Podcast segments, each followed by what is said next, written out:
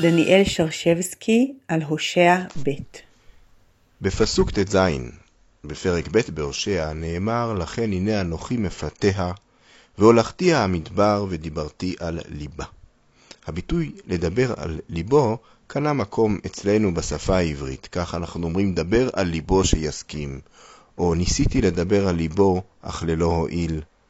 קיימת איזו תחושה ששם בלב טמון העיקר. אם רצונך לשנות את דעתו של אדם, עליך להטות את ליבו. כך מבטא זאת המדרש, את התחושה הזאת שההחלטות נמצאות בלב. אומר המדרש, לב יודע מרת נפשו, ובשמחתו לא יתערב זר. שואל המדרש, מהו כך? כלומר, מה הקשר בין שני חלקי הפסוק?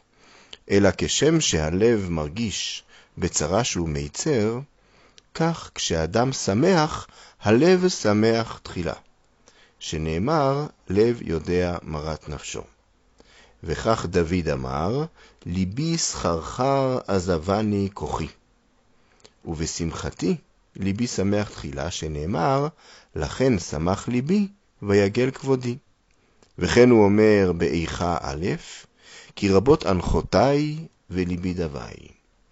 ולעתיד לבוא, מביא הקדוש ברוך הוא כל האיברים, ואינו מנחם תחילה, אלא הלב, שנאמר אצלנו בהושע ב', ודיברתי על ליבה.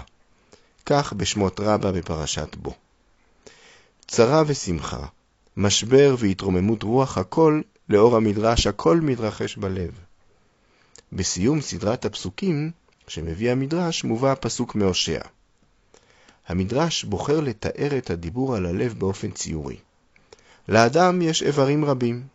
בעצם היה ראוי לדבר עם כולם, אבל בשל חשיבותו של הלב בעולם הרגשות, הקדוש ברוך הוא ינחם את הלב תחילה. דברו אל הלב, שאר האיברים יבואו כבר אחריו.